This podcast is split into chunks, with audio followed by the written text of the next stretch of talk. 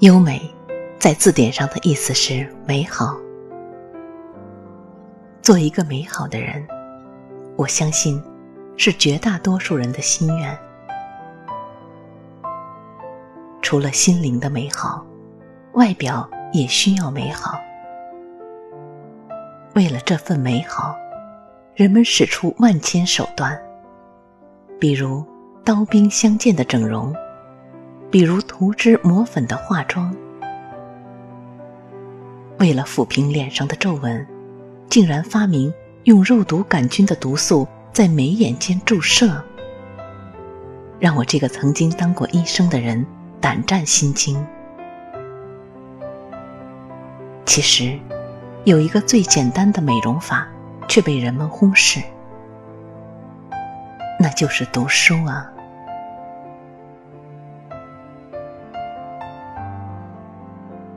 读书的时候，人是专注的，因为你在聆听一些高贵的灵魂自言自语，不由自主的谦逊和聚精会神。即便是读闲书，看到妙处也会忍不住拍案叫绝。长久的读书，可以使人养成恭敬的习惯，知道这个世界上可以为师的人太多了。在生活中会沿袭洗耳倾听的姿态，而倾听是让人神采倍增的绝好方式。所有的人都渴望被重视，而每一个生命也都不应被忽视。你重视了他人，魅力就降临在你的双眸。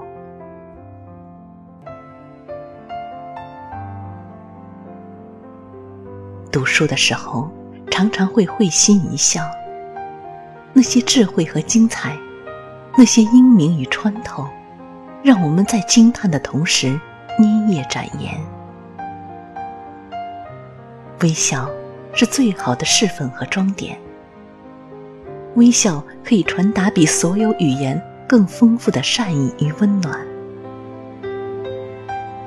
有人觉得微笑很困难。以为是一个如何掌控面容的技术性问题，其实不然。不会笑的人，我总疑心是因为书读的不够广博和投入。书是一座快乐的富矿，储存了大量浓缩的欢愉因子。当你静夜抚卷的时候，那些因子如同香氛蒸腾。迷住了你的双眼，你眉飞色舞，中了蛊似的笑起来，独享其乐。也许有人说，我读书的时候时有哭泣呢。哭，其实也是一种广义的微笑，因为灵魂在这一瞬间舒展，尽情宣泄。告诉你一个小秘密。我大半生活中的快乐累加一处，都抵不过我在书中所得的欢愉多。而这种心愿，是多么的简便和利于贮存呢？物美价廉，重复使用，且永不磨损。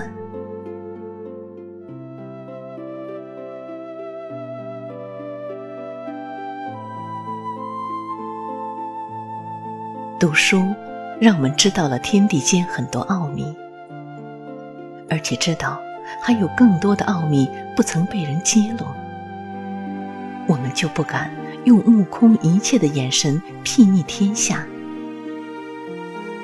你在书籍里看到了无休无止的时间流淌，你就不敢奢侈，不敢口出狂言，自知。是一切美好的基石。当你把他人的聪慧加上你自己的理解，恰如其分的轻轻说出的时候，你的红唇就比任何美丽色彩的涂抹都更加光艳夺目。你想美好吗？你就读书吧，不需要花费很多的金钱，但要花费很多的时间。坚持下去，持之以恒，优美就像五月的花环，某一天飘然而至，簇拥你颈间。